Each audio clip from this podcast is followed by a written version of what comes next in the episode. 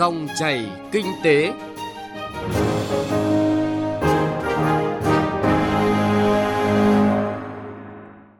Xin chào quý vị và các bạn. Dòng chảy kinh tế hôm nay thứ tư ngày 21 tháng 9 có những nội dung sau đây. Giải pháp nào giúp doanh nghiệp ngành xây dựng vượt qua khó khăn? Cần tính tới các chính sách hỗ trợ cụ thể cho các ngành kinh tế chịu tác động mạnh bởi giá dầu. Tiêu điểm kinh tế địa phương ở phần cuối chương trình, phóng viên Đài Tiếng nói Việt Nam phản ánh nội dung Long An cần phát triển du lịch gắn với lễ hội nông nghiệp sông nước. Mời quý vị và các bạn cùng nghe. Thưa quý vị và các bạn, trong cơ cấu nền kinh tế nước ta hiện nay, ngành xây dựng đóng góp vào GDP khoảng 12%. Sau dịch bệnh COVID-19, doanh nghiệp xây dựng tiếp tục đối mặt với nhiều khó khăn, khiến kế hoạch cả năm nay bị ảnh hưởng nghiêm trọng. Mặc dù chính phủ và các bộ ngành địa phương đã có một số giải pháp tháo gỡ, nhưng vẫn rất cần những giải pháp hiệu quả hơn để giúp các doanh nghiệp trong lĩnh vực xây dựng vượt qua thách thức để phát triển trong thời gian tới. Trong dòng chảy kinh tế hôm nay, phóng viên Thành Trung sẽ làm rõ hơn vấn đề này. Mời quý vị và các bạn cùng nghe. Khó khăn đầu tiên phải kể đến là việc giá nguyên vật liệu biến động quá lớn. Chỉ trong khoảng một năm nay, giá vật liệu, xây dựng đều tăng quá 15%. Nếu tính theo tỷ trọng vật liệu trong cơ cấu giá, thì số liệu tăng giá vật liệu đều tăng chi phí gói thầu từ 18 đến 30% bình quân cho từng lần. Chính vì tình trạng giá vật liệu biến động mạnh nhưng lại chưa có cơ chế bù giá, điều chỉnh hợp đồng hợp lý hoặc có biện pháp hỗ trợ nhà thầu nên hiện nay hàng loạt nhà thầu đang tham gia vào các gói thầu đầu tư công, đặc biệt là các gói thầu hạ tầng kỹ thuật cao tốc Bắc Nam gặp rất nhiều khó khăn. Tại Diễn đàn Kinh tế Xã hội Việt Nam 2022 diễn ra cuối tuần qua, ông Nguyễn Quốc Hiệp, Chủ tịch Hiệp hội Nhà thầu xây dựng Việt Nam kiến nghị Quốc hội điều chỉnh các định mức chưa hợp lý so với thi công hiện tại, hướng dẫn công bố giá nhân công, giá ca máy của các địa phương phù hợp với giá thị trường, bổ sung ngay các định mức chuyên ngành giao thông vào định mức xây dựng làm cơ sở áp dụng, đơn giản hóa thủ tục hành chính, nhất là thủ tục thanh quyết toán. Vấn đề mà chúng tôi mong mỏi nhất là cần sớm có cơ chế bảo vệ quyền bình đẳng cho các nhà thầu xây dựng trong cơ chế hợp đồng, tránh tình trạng nợ động triền miên thì hiện nay cái nợ động của các ngành công ty xây dựng là rất nặng nề. Có những cái đơn vị là xin báo cáo là những cái công trình mà chúng ta gọi là nghìn năm thăng long từ năm 2010 đến nay là 2022 vẫn chưa được quyết toán. Hoặc là có những cái đơn vị ví dụ như binh đoàn Trường Sơn vốn chỉ có 800 tỷ nhưng mà nợ động lên đến 1.500 tỷ. Tiếp thu ý kiến của Hiệp hội Nhà thầu xây dựng, ông Vũ Hồng Thanh, chủ nhiệm Ủy ban Kinh tế của Quốc hội cho biết – các cơ quan của Quốc hội đang phối hợp với các bộ ngành địa phương nỗ lực tháo gỡ vướng mắc trong thời gian sớm nhất. Cái định mức đơn giá kỹ thuật cũng có những sự bất cập. Cái việc cung cấp rồi đưa ra các cái chỉ số giá xây dựng này đó sát với thực tế và nó gần với cái thời gian để xử lý thanh quyết toán cho các nhà thầu thì cũng sẽ góp phần tháo gỡ các cái khó khăn của nhà thầu. Cái giá của các cái nguyên nhiên vật liệu có mặt hàng thì tăng 20 đến 25% thì chúng tôi cũng đã có đề nghị với Bộ Giao thông Vận tải sẽ có cái tổng hợp báo cáo về cái sự biến động của các giá nguyên vật liệu có ảnh hưởng đến cái tiến độ thi công của các cái dự án. Theo khảo sát của Liên đoàn Thương mại và Công nghiệp Việt Nam, tỷ lệ doanh nghiệp trong lĩnh vực xây dựng đang gặp khó khăn là rất cao. Trong đó có 50% doanh nghiệp gặp trở ngại về thủ tục đất đai và giải phóng mặt bằng – một số doanh nghiệp khác đang gặp trở ngại về quy hoạch xây dựng, quy hoạch đô thị và quy trình thẩm định, phê duyệt của các cơ quan chức năng. Doanh nghiệp phải đi lại nhiều lần và tốn kém nhiều chi phí trong quá trình làm thủ tục xin giấy phép xây dựng và các thủ tục khác. Ông Phạm Tấn Công, Chủ tịch Liên đoàn Thương mại và Công nghiệp Việt Nam cho rằng cải cách hành chính trong lĩnh vực quan trọng như đầu tư, xây dựng, đất đai, môi trường có tác dụng tích cực không kém một gói cứu trợ cho doanh nghiệp Chương trình này sẽ giúp doanh nghiệp tiết kiệm rất nhiều chi phí, giúp giải phóng nhiều nguồn lực quốc gia đang bị tắc nghẽn, đình trệ, giúp các dòng vốn đầu tư cả công và tư nhanh chóng đi vào hoạt động, giúp tạo đà để nền kinh tế chúng ta bứt phá nhanh hơn trong thời gian tới. Ông Phạm Tấn Công nêu thực tế. Thủ tục hành chính về đầu tư xây dựng và một số lĩnh vực liên quan trong thời gian qua vẫn còn nhiều khó khăn đối với các doanh nghiệp, đặc biệt là nhóm thủ tục liên ngành liên quan đến thẩm quyền của nhiều cơ quan nhà nước và tới nhiều cấp chính quyền khác nhau.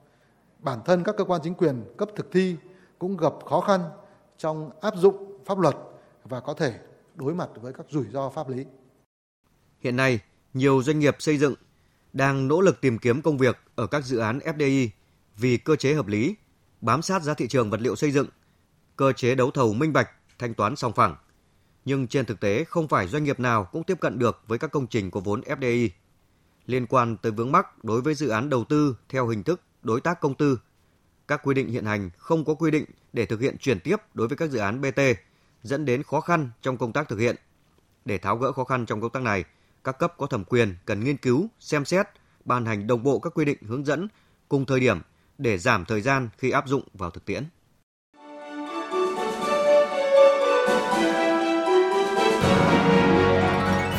Dòng chảy kinh tế, dòng chảy cuộc sống.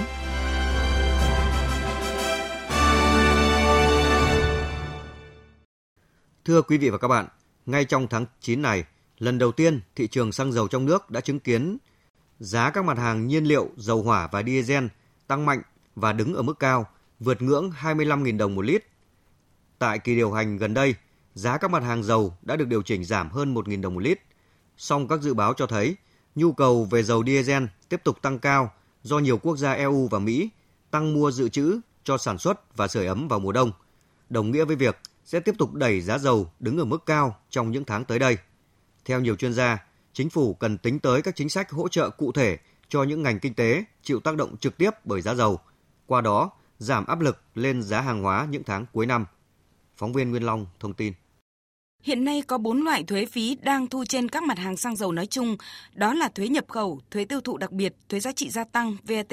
và thuế phí bảo vệ môi trường. Trong đó, Việt Nam không đánh thuế tiêu thụ đặc biệt và áp dụng mức thuế phí bảo vệ môi trường ở mức rất thấp đối với các mặt hàng dầu do xác định dầu là nhiên liệu đầu vào quan trọng của các ngành sản xuất kinh doanh. Thuế suất thuế nhập khẩu đối với các mặt hàng dầu về cơ bản cũng đã về 0% do áp dụng và tuân thủ theo cam kết của các hiệp định thương mại tự do FTA mà Việt Nam đã ký kết với các nước đối tác và cộng đồng quốc tế. Ngay cả thuế nhập khẩu ưu đãi theo hình thức tối huệ quốc là thuế MFN cũng đã giảm về mức 7% đối với các loại dầu diesel, dầu ma rút, dầu hỏa và nhiên liệu bay. Theo tính toán của chuyên gia kinh tế tài chính, Phó giáo sư tiến sĩ Đinh Trọng Thịnh, giảng viên cao cấp Học viện Tài chính,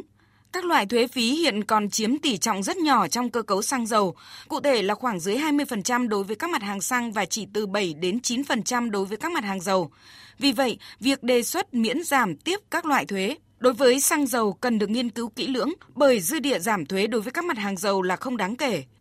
Phân tích một số bất cập từ đề xuất tiếp tục giảm thấp thuế đối với xăng, nhất là xin giảm thuế tiêu thụ đặc biệt, thuế phí bảo vệ môi trường đối với mặt hàng được khuyến nghị hạn chế tiêu dùng là không phù hợp. Phó giáo sư tiến sĩ Đinh Trọng Thịnh cho rằng làm như vậy sẽ tạo ra sự không công bằng cho người sử dụng do những tác động từ đi lại vận chuyển từ phương tiện dùng xăng tới nền kinh tế là không lớn mà chủ yếu xăng phục vụ cho phương tiện cá nhân, nghĩa là những người có thu nhập cao càng tiêu dùng nhiều xăng thì càng được hỗ trợ nhiều hơn. Còn những người thu nhập thấp sử dụng phương tiện xe máy, xe thô sơ thì được hỗ trợ ít hơn, thậm chí là không được hỗ trợ. Trước tác động của giá dầu tăng cao ảnh hưởng tới nhiều ngành sản xuất, chuyên gia kinh tế Phó giáo sư tiến sĩ Đinh Trọng Thịnh khuyến nghị. Chúng tôi cho rằng là cái việc quan trọng nhất nếu như chúng ta cần hỗ trợ khi mà có những cái thay đổi đột biến trong cái lĩnh vực xăng dầu này thì đó là chúng ta tìm ngân sách nhà nước, tìm những cái ngành nghề, những cái loại hàng mà cần thiết hỗ trợ để mà đáp ứng cái mục tiêu nhất định thì chúng ta hỗ trợ thì lúc đó nó vừa đảm bảo được là cái vai trò của nhà nước trong cái việc điều chỉnh cái giá cả của hàng hóa. Nhưng đồng thời nó cũng thể hiện nhà nước quan tâm đến cái lĩnh vực này hay lĩnh vực khác để mà phát triển theo cái yêu cầu của nền kinh tế quốc dân cũng như của nhà nước. Và cái vai trò của nhà nước nó thể hiện rất rõ. Và cái người mà người ta nhận được cái hỗ trợ đó, người ta cũng thấy rằng là nhà nước đã quan tâm đến cái lĩnh vực của mình, quan tâm đến cái hoạt động của mình, nó sẽ phù hợp hơn.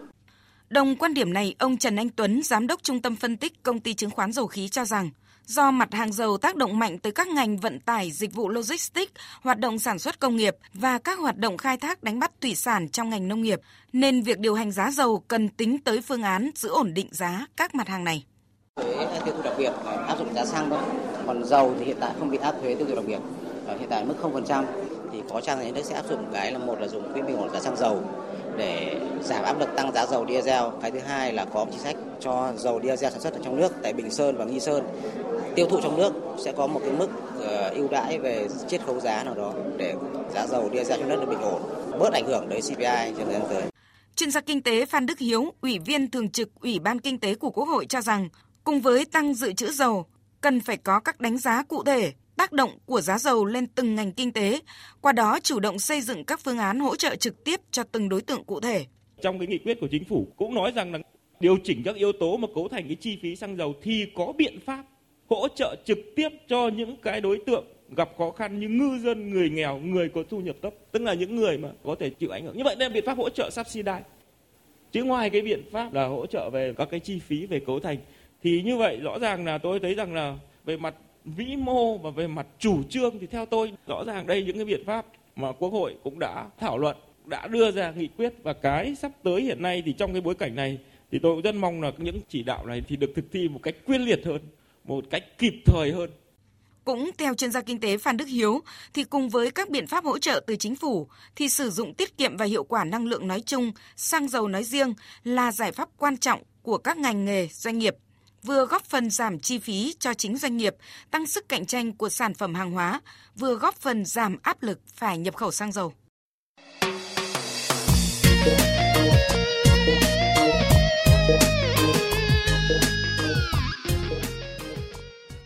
Thưa quý vị và các bạn, bức tranh du lịch Long An đến thời điểm này vẫn còn khá rời rạc, manh mún và chưa mang lại hiệu quả kinh tế cao.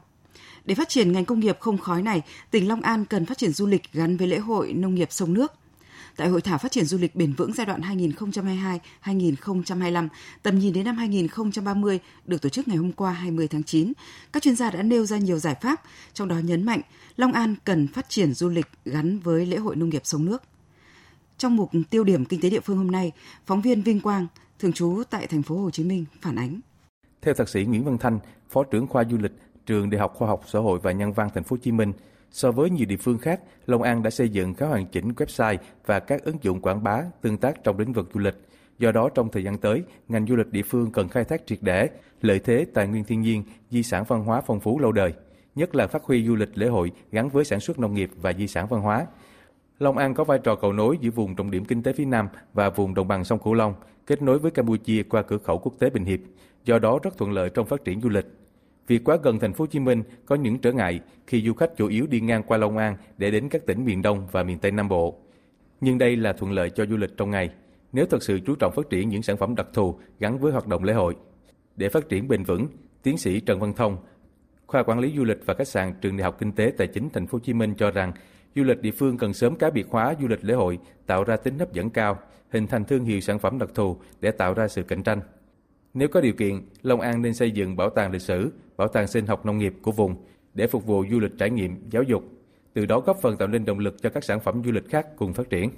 Rồi cái bảo tàng ờ, nông nghiệp ấy, thì thực ra rất nhiều lực đang tập trung tất cả các cái làng nghề lại rồi họ đóng vai nông dân qua các thời kỳ đó. Ví dụ như là xay bột này làm bẩn này à, mặc trang phục đúng cái thời gian đó luôn. Như vậy thì du khách sẽ trong một không gian hẹp họ thấy được cái bối cảnh rất rộng về cái nền văn hóa của nông dân nhiều vùng là du khách này nắm được tất cả cái cuộc sống của nông dân trong một cái không gian hẹp mà bao quát cả một cái vùng rộng lớn như vậy đó là cái lợi nhất trong tổ chức để làm được điều này, tỉnh Long An cần có chính sách hỗ trợ nông dân phát triển du lịch giải trí, nghỉ dưỡng, trải nghiệm gắn với nông nghiệp, gắn với các làng nghề. Sự hỗ trợ của sở ngành có liên quan và các doanh nghiệp đang được kỳ vọng tạo nên tính liên kết tour tuyến, tránh tình trạng manh mún rời rạc để mang lại hiệu quả kinh tế. Theo tiến sĩ Ngô Thị Thu Trang, Trung tâm Phát triển Nông thôn, Semaun Udon, Đại học Khoa học Xã hội và Nhân văn Thành phố Hồ Chí Minh, làng Mai Tân Tây, huyện Thành Hóa là một trong những điểm nhấn để đẩy mạnh xây dựng thương hiệu du lịch đặc trưng cho địa phương có nhiều điểm du lịch nó đã phát triển rất là đại trà rồi, thì khi chúng ta làm sẽ rất khó khăn là làm sao chúng ta phải định hướng lại ngay từ đầu cho nó phát triển bền vững. Thì với cái tờ giấy trắng trong cái phát triển du lịch làng mai, khi mà họ chưa có gì thì ngay từ đầu chúng ta có thể hướng dẫn họ. Thì như vậy nó sẽ đảm bảo mang được cái tính bền vững nhiều hơn, không phải chỉ là giá trị kinh tế, mà là tự hào của bà con cho việc phát triển nông nghiệp và tạo nên cái thương hiệu du lịch gắn với nông nghiệp. Quý vị và các bạn vừa theo dõi phản ánh của phóng viên Đài Tiếng Nói Việt Nam về sự cần thiết phát triển du lịch gắn với lễ hội nông nghiệp sông nước tại tỉnh Long An. Nội dung này cũng đã kết thúc dòng chảy kinh tế hôm nay. Chương trình do biên tập viên Thành Trung và nhóm phóng viên kinh tế thực hiện. Cảm ơn quý vị và các bạn đã quan tâm theo dõi.